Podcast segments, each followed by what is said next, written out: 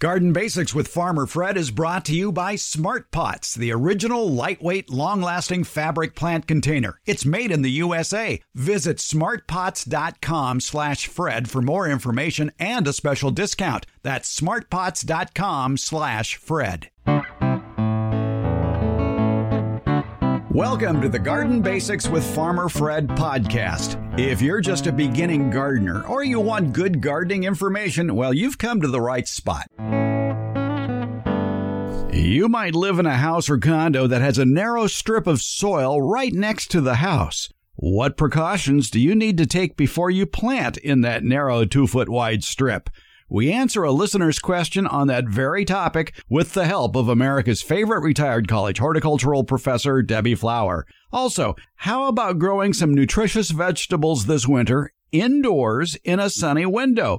It's microgreens, a variety of any edible leafy crop that you can harvest when they're just a couple of inches tall, perfect for garnishing soup, salads, or a sandwich. Master gardener Gail Pothauer will tell us how to do it. We're podcasting from Barking Dog Studios here in the beautiful Abutilon jungle in suburban Purgatory. It's the Garden Basics with Farmer Fred podcast, brought to you today by Smart Pots and Dave Wilson Nursery. Let's go. We like to answer your garden questions here on the Garden Basics podcast. A lot of ways you can get your question into us. You can leave a message at SpeakPipe. No phone charges are incurred. You're yelling at your computer something you may do already. Go to speakpipe.com slash garden basics and uh, leave a question for us there. You can also call and leave a question on the phone, 916-292-8964, text messages and pictures as well, 916-292-8964. There's a contact box. You can leave a message at gardenbasics.net. Email, sure, send it to fred at farmerfred.com. There is, of course, the Get Growing with Farmer Fred Facebook page where people leave questions, also uh, on Instagram and Twitter as well. Debbie Flower is here to help us answer the questions, and we get Debbie a question from Tim, who has a question that is very common with anybody who lives in a modern suburban house. They have that little foot and a half, two foot wide strip of dirt right next to their house that leads to probably a walkway around the house. Right. And what the heck is that quality of soil like? Tim asks, I am curious if you have any advice on preparing garden beds for spring planting next year, which is adjacent to the house. Here is a photo which shows the planting bed in question. I plan on removing the old rose there since it's much too big for the space. Yeah, that's something to think about. And uh, constantly got leaf spot and disease. The house is in Rancho Cordova, which is a suburb of Sacramento, and it's in the backyard facing east.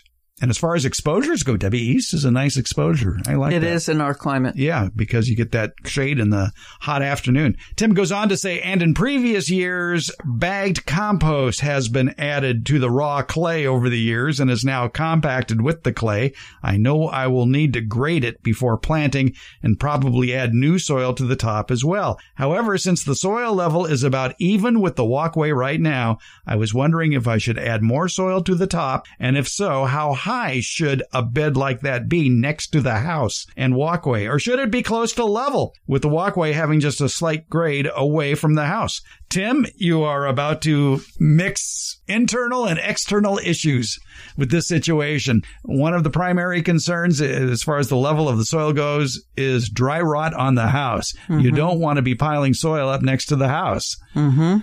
One option, Debbie, I guess, would be to have some sort of retaining wall at the back edge of that bed, wood or something else. If you wanted to build up, being against the house, the, you mean? Yeah, the back edge of next I to the bed. I wouldn't house. make it wood because wood will rot over time. Mm-hmm. My son bought a house in the Bay Area, and they had a a planter, a brick planter up against the wall, the exterior wall of the house.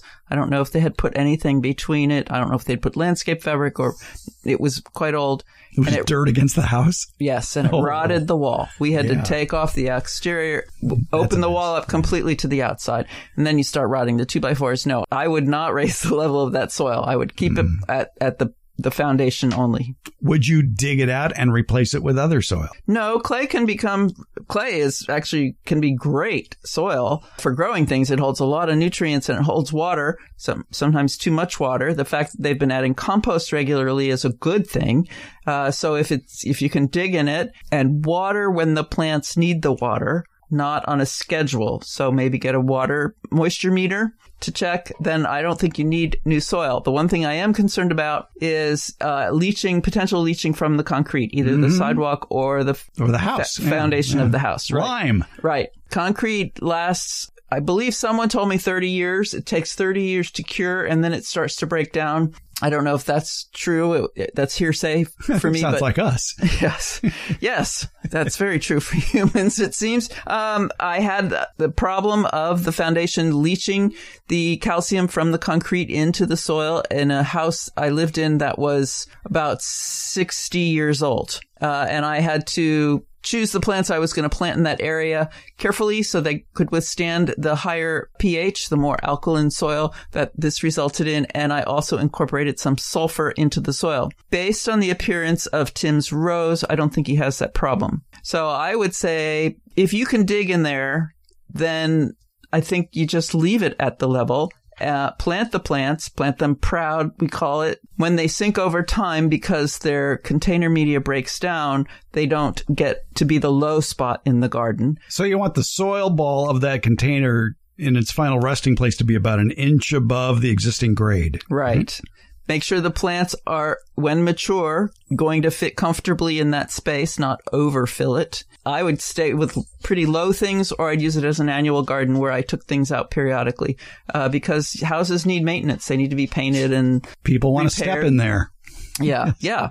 Yeah, to get to your roof, to your gutters, your the side of the house to paint it, whatever. So either use very low things or, or use things that you're going to change out every year. Then I would just mulch it to, to continue the improvement of the clay soil. And probably the final grade, like Tim would suggest, would be flowing, the water would flow away from the house. Yes, he did mention that, and that's an excellent idea. The other thing, too, to consider, too, when planting next to the house is where do the rain gutters dump the water from the roof? If it's dumping it right next to the house, you may want to get extensions put on those pipes and send that water further out. Right. And if there's an eave, so an overhang from the roof above that spot, then you want to make sure that you've got irrigation to the plants that will be behind that overhang. Yeah, you can do that with the drip irrigation system. Yes, you can.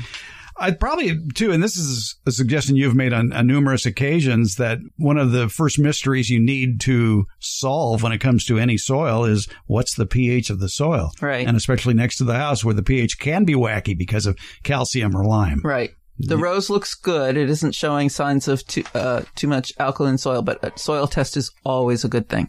All right, so get that soil test done, and and don't uh, pile up the soil around the house. Not up to the siding, no. Right. All right, Tim. Enjoy your east-facing garden. Thank you, Debbie. Mm, you're welcome, Fred.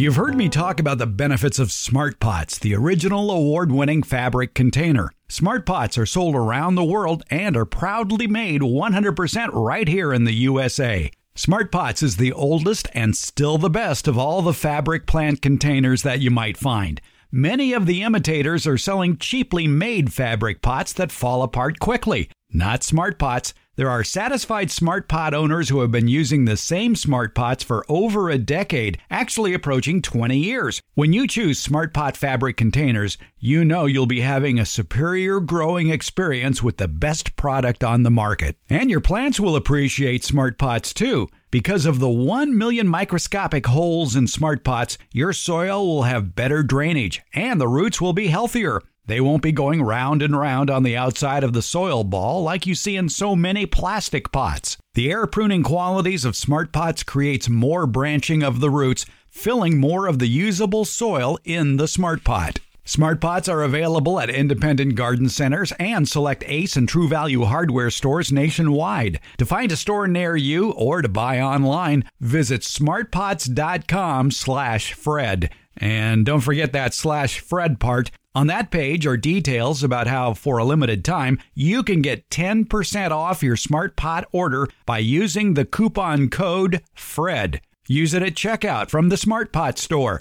Visit smartpots.com slash Fred for more information about the complete line of Smart Pots lightweight, colorful, award-winning fabric containers. And don't forget that special Farmer Fred 10% discount. Smart Pots, the original award-winning fabric planter. Go to smartpots.com slash Fred.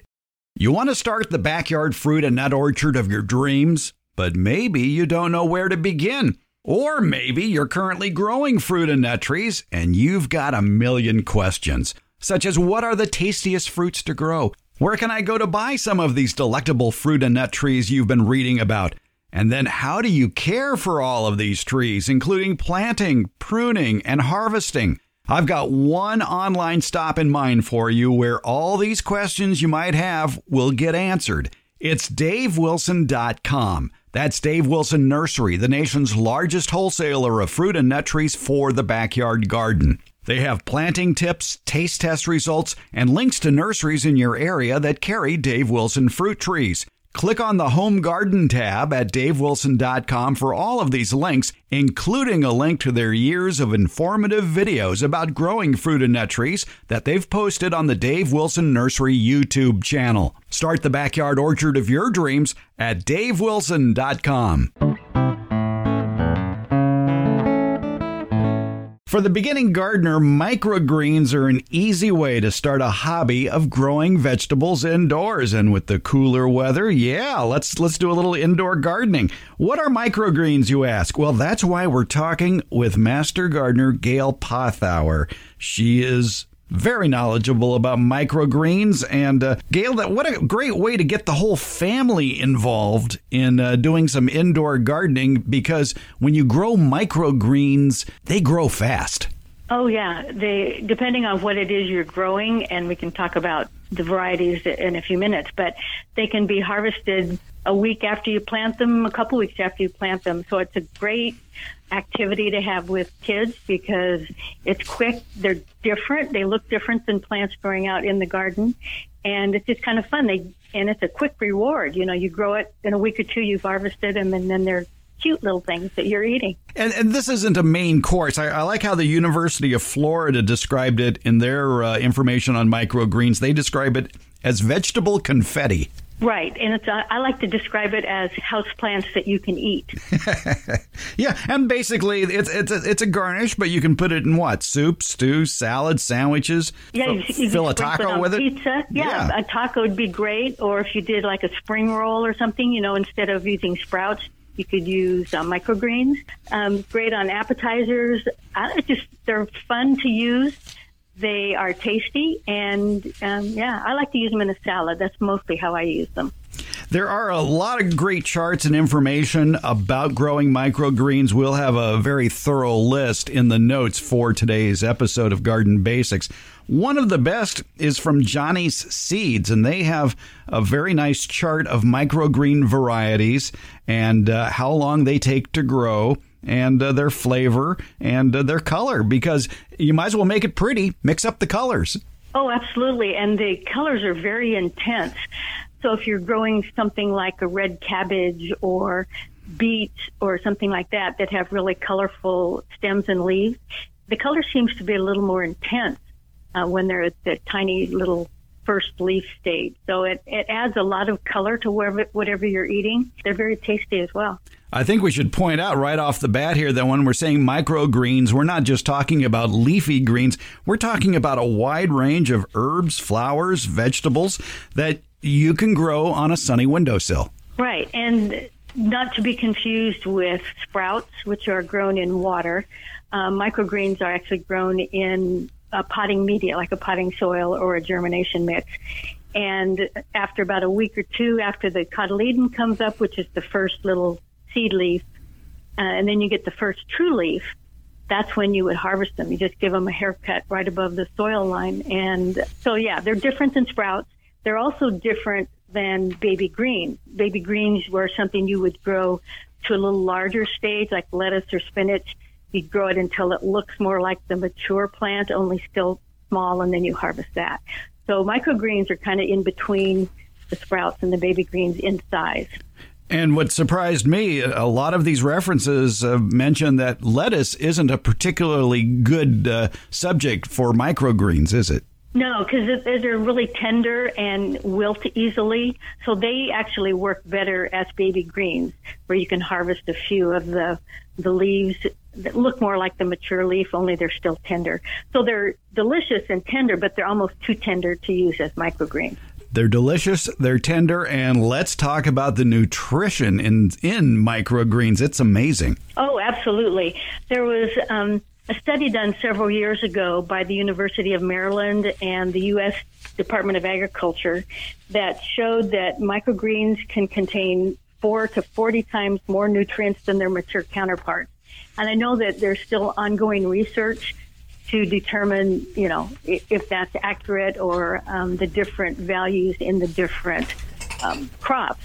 But they are very nutritious and they're tasty and they're easy to grow. And I'd say give them a try. They're absolutely fun to grow. In the Journal of Food and Agriculture, they measured the nutrient value of 25 microgreens, and their study showed that the ones that had the highest concentration of a lot of good nutrition included red cabbage, cilantro, garnet amaranth, and green daikon radish. They had the most vitamin C. But I guess, Gail, before we uh, go much further, let's talk about the setup for growing microgreens. And we're going to be talking about a lot of different herbs and vegetables and flowers that you can grow on a sunny windowsill. So as long as you've got kind of a sunny spot, maybe a south or a west facing window, you can set up your own little kitchen farm. Right, and because the microgreens grow so quickly, to say seven to 14 days typically before you harvest them, they don't really need a lot of light, so they can actually be grown under conditions that are less than ideal. You know, not a lot of sun, um, just because they grow so quickly. And the ideal soil temperature is about 60 to 75 degrees. So I, when I grow mine, I put them on a heating mat. You don't have to, but it helps germination. And the ideal air temperature is about 60 to 70 degrees, which is room temperature. So you don't really need to have uh, real bright light. You don't need to have grow lights, although that can help. As I say, because they grow so quickly, they don't really need as much light as a plant that you're going to be growing for a couple of months. So they, they're ideal for growing indoors during the winter, especially if you live in a real cold climate where, you know, during the winter, you have this long stretch of time where you can't really grow anything outside. Um, so you can certainly grow things in the house. So a windowsill is great, um, gives it just enough light for the plants to photosynthesize a little bit before you harvest them. I would strongly recommend people get a seed propagation kit. It it solves a whole host of problems. It'll keep those young seedlings warm and it allows a place for water to drain off that you can easily empty. There's a lot of seed propagation kits available online. The cost ranges from 25 to $75. The good ones usually have a high dome, a tray that has a slightly raised bottom that allows the water to go even lower. And many of them come with seed trays, and that makes the job a heck of a lot easier as well. And they have a propagation heating mat as well that you were talking about. And by having one of those kits, uh, it makes it easy. In fact, uh, you're going to get hooked on growing things in basically what is an indoor greenhouse. Right, and I do have those same kits. I've assembled one over the years. So I have the heating mats, I have the humidity domes, I have the long trays. But what's nice about growing microgreens is you can recycle containers. So I save deli containers because they have a little lid that pops off. I wash them really well. You want to have everything sanitized. I poke drain holes in the bottom of the deli container, put my potting mix in there, plant my seeds and then I use the lid uh, as a humidity dome. So I keep that on top.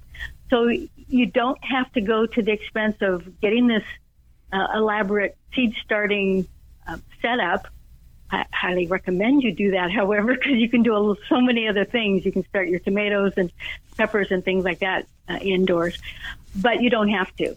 And if you just put it in a warm spot for germination, um, that works just fine. Then as soon as the seeds germinate, take that lid off so that you don't have uh, keep trapping too much humidity. And yes, you do want to be sure to have some sort of a tray on the bottom to catch the water because you do need to have drainage holes in your container. Exactly. You need to um, not allow that soil that is growing those uh, microgreens to get too soggy. It, it, needs drainage, and that's why the uh, propagation uh, kits with that bottom, with the uh, ribbed bottom to allow the water to drain even lower, is is ideal for uh, easily emptying. We talked about uh, the fact that there are fast growing and slow slower growing varieties of microgreens you can grow. And Let's talk about fast growing. And when we're talking fast growing, 10 to 15 days until they're harvested. And that's the other thing we didn't mention is how to harvest a microgreen. So you're planting seeds, you wait 10 or 15 days, and then what? You clip them with a scissors? Yeah, kind of like give them a haircut. So a, a clean pair of sharp scissors kind of hold on to the the upper portion of the microgreens, kind of a handful, and then just clip them just above the soil line. So you don't want to get a lot of uh, potting mix in with your microgreens if you can help it. But you can always kind of rinse those off afterwards. But yeah, it's really easy. Just give them a haircut. And I would suggest that whatever you grow, be sure that it's something that's edible. And so the best choices are cool season crops like leafy greens, herbs, or edible flowers, as you mentioned, Fred. So I would forget about growing something like tomato microgreens oh, yeah. because they're not edible you know, they contain solanine, which is toxic. I would say just be sure that anything that you grow for microgreens need to be edible. They need to, um, you know, be an edible flower or an herb that, that would be edible as its mature counterpart. Anything in the brassica or cabbage family would be perfect. So arugula, broccoli, cabbage, kale, kohlrabi, even radishes. And speaking of radish, I just ran across a variety that is not hairy. Uh, radishes have a hairy leaf, and I'm kind of a textural person. It gives me, I don't know, kind of disturbs me a bit to have this hairiness on my tongue when I eat radish leaves. But there's a new variety out that is hairless. It's uh, carried by Kitazawa, oh, seed. I think they're in the Bay Area, and it's called I don't know how to even say it. S A I S A I, Sai Sai. Hmm. So if you want to grow radishes and you're bothered by the hairiness of the leaves of radishes, that's a variety you can grow. We'll but ha- anyway, you can also grow things like chard, right? Beet, peas, nasturtiums. Any annual herb like basil or cilantro or parsley would work well as well. We'll have a link to Kitazawa Seed. They're based in Berkeley or Oak- Oakland. We'll have a link to Kitazawa Seed in the show notes. They have a lot of, of great Asian vegetables uh, that would be ideal for this situation we're talking about. Oh, here. yeah. All the bok choys mm-hmm. and tatsoys and all those Asian greens are perfect for uh, growing as microgreens. Mm-hmm. And uh, to uh, go back to Johnny Seed's list of microgreen varieties that are fast growing, they include borage, celosia, salad burnet, sorrel, uh, arugula, broccoli, cabbage, the Chinese cabbages, collard, cress, if you want to grow that, kale. I'm going in alphabetical order, you could probably tell. Uh, kohl- kohlrabi, mizuna, uh, mustards, the pak choys, like we mentioned. Uh, they they mentioned several radish varieties and uh, something that I'm not familiar with called tatsoi. Yeah, those would all be perfect. Those are all cool season crops and uh, they're ideal for growing as microgreens. I do want to mention that when you are growing the microgreens, I think I mentioned earlier, if you're recycling a container, be sure it's clean. You don't want any contamination. And you don't need to have a deep container either, something that just has an inch or two of soil, because the roots are not going to be growing long enough to need a deeper uh, container in order to, to develop the roots, because you're going to harvest them in a week or two. And then after you plant your seeds, put them on the soil surface, kind of tamp them in a little bit, maybe sprinkle on a little more potting mixture, and give them a spritz to put on your plastic wrap or whatever you're using for a dome to hold in the humidity. As soon as the seeds germinate, take that lid off, take it off the heat, and put it under lights, whatever lights, uh, your windowsill or grow lights that you're using.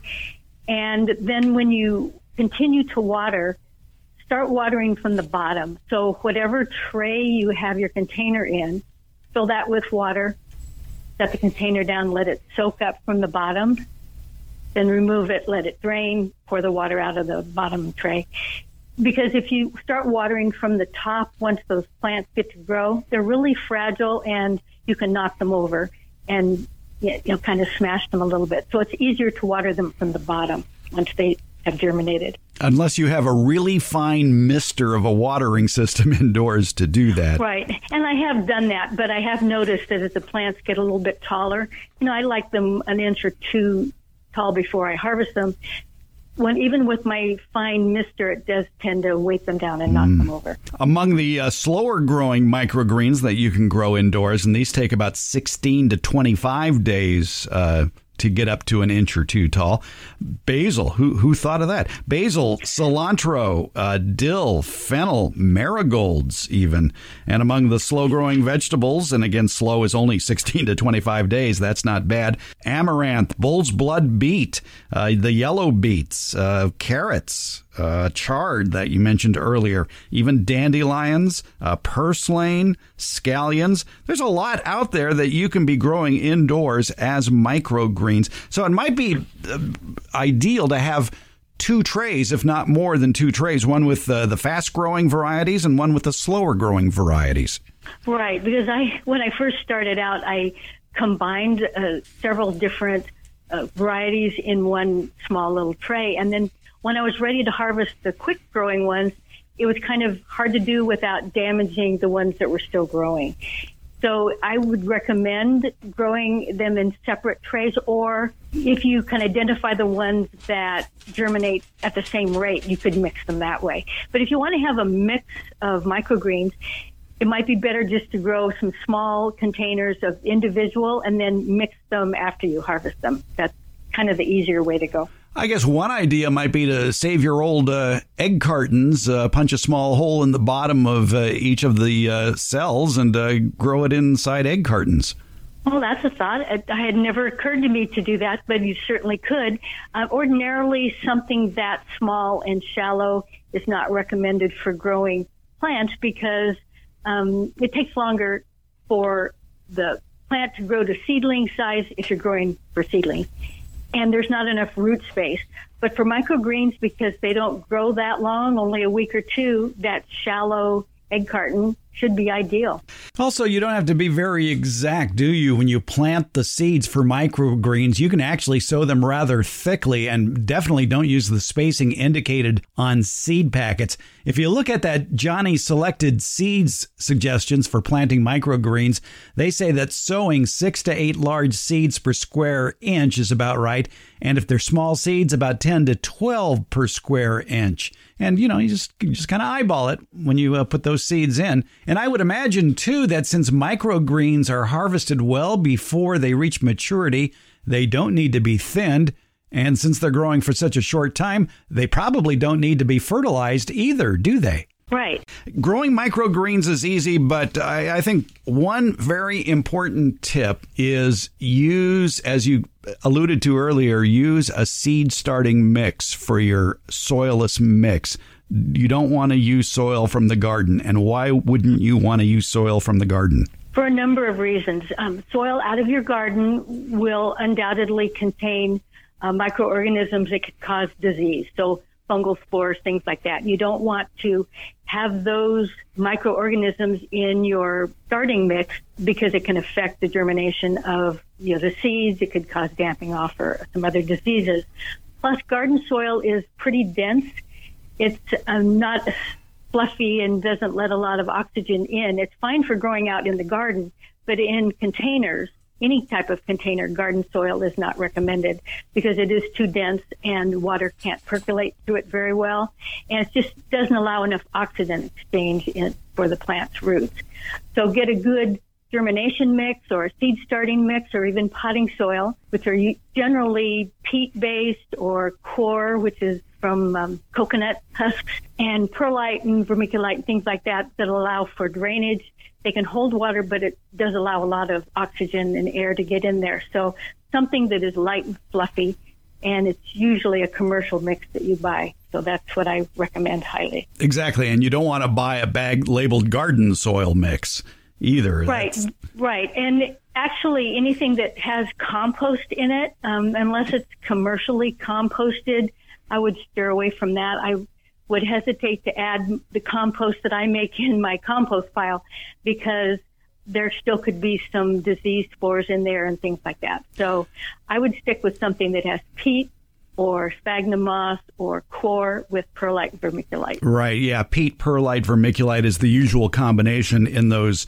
uh, seed starting mixes. One tip though, peat moss and even for that matter, coir are very difficult to keep moist. And right. one easy trick is to, when you buy a bag of uh, the seed starting mix, cut off the top, set the bag outside upright, fill it with water and let it sit for a few hours in all that water. And that will then pre moisten it. And then you don't have to worry about the chance of it drying out as you're growing your uh, uh, microgreens. Right. So when whatever you're using, whatever potting mix you're using, be sure it is pre-moistened. So um, in the container that I have my potting soil, I make sure that it's moist. I then put that in my container, my deli container, or whatever I'm using, uh, tamp it lightly, and then put in the seeds and water it again. If you're putting the seeds directly in a dry potting media, it might be very difficult to get the whole area moistened if you're watering from the top. So be sure it's pre-moistened before you plant the seeds. So after these microgreens are about an inch or two tall and you cut them off at the uh, soil line with scissors, what do you do with them then, Gail? Well, they are pretty fragile, so it's recommended that you harvest them just before you need them. So you've prepared your meal and you want to sprinkle them on a salad, go cut them and sprinkle them on your salad. However, um, they are able to be stored in the refrigerator. So once they're cut, put them in a plastic bag with a paper towel, and they could store for several days. But what I learned um, the last time I did some microgreens, I had a small deli container with mustard, I think it was. And I didn't use it all. I stuck the whole container in the refrigerator and it lasted for several weeks. So then I was able to bring the container out, harvest what I wanted and put it back in. I didn't even put a plastic bag or anything over it. It was just the container itself in the refrigerator. So if you are using a small enough container where you can do that, it works great. I wouldn't recommend putting a big flat in your refrigerator. But anyway, was able to keep the microgreens fresh. They didn't continue to grow because the cold kind of stopped their growth, but it kept them fresh for at least two weeks. Two weeks. Wow. Yeah, okay. I was amazed. So that if, if you find out that your family has a favorite one or two microgreen varieties that they really like, that would be a good idea is to grow them in smaller containers that uh, when you're ready to harvest them, you can just stick it in the refrigerator. Right. I wouldn't recommend it for something like basil. Basil is pretty tender, and when you store basil, the herb, you know, if you buy a, a, bunch of basil or harvest a big bunch of basil, if you put it in the refrigerator, the, the leaves tend to turn black. So it isn't a great thing to do with basil because it doesn't respond to cold temperatures very well. But most others of the brassicas or anything in the cabbage family, the cool season crops, would be just fine in the refrigerator. And ladies and gentlemen, that's how you get dirt under your fingernails in the wintertime. Absolutely. yes, then that's what we're going for here. And again, in today's show notes, you're going to find a complete list of resources where you can find out more information about microgreens as well as the uh, seed propagation kits and a lot more. We've been talking with Sacramento County Master Gardener Gail Pothauer. Gail, thanks for turning us on to microgreens, something to do, something the whole family can do indoors during the winter. Thank you, Fred.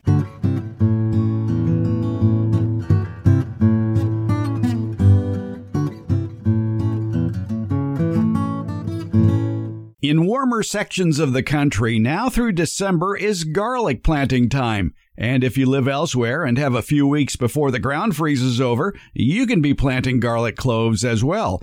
But which garlic varieties do you choose? How do you plant and care for garlic plants? How do you harvest them? And what are you going to do with all that garlic? In this week's Beyond the Garden Basics podcast and newsletter, we tackle those questions, including a slow cooker recipe perfect for holiday get togethers that uses two thirds of a cup of minced garlic. For current newsletter subscribers, look for the All About Garlic podcast and newsletter in the Friday, November 25th edition of the Beyond the Garden Basics newsletter. It's in your email.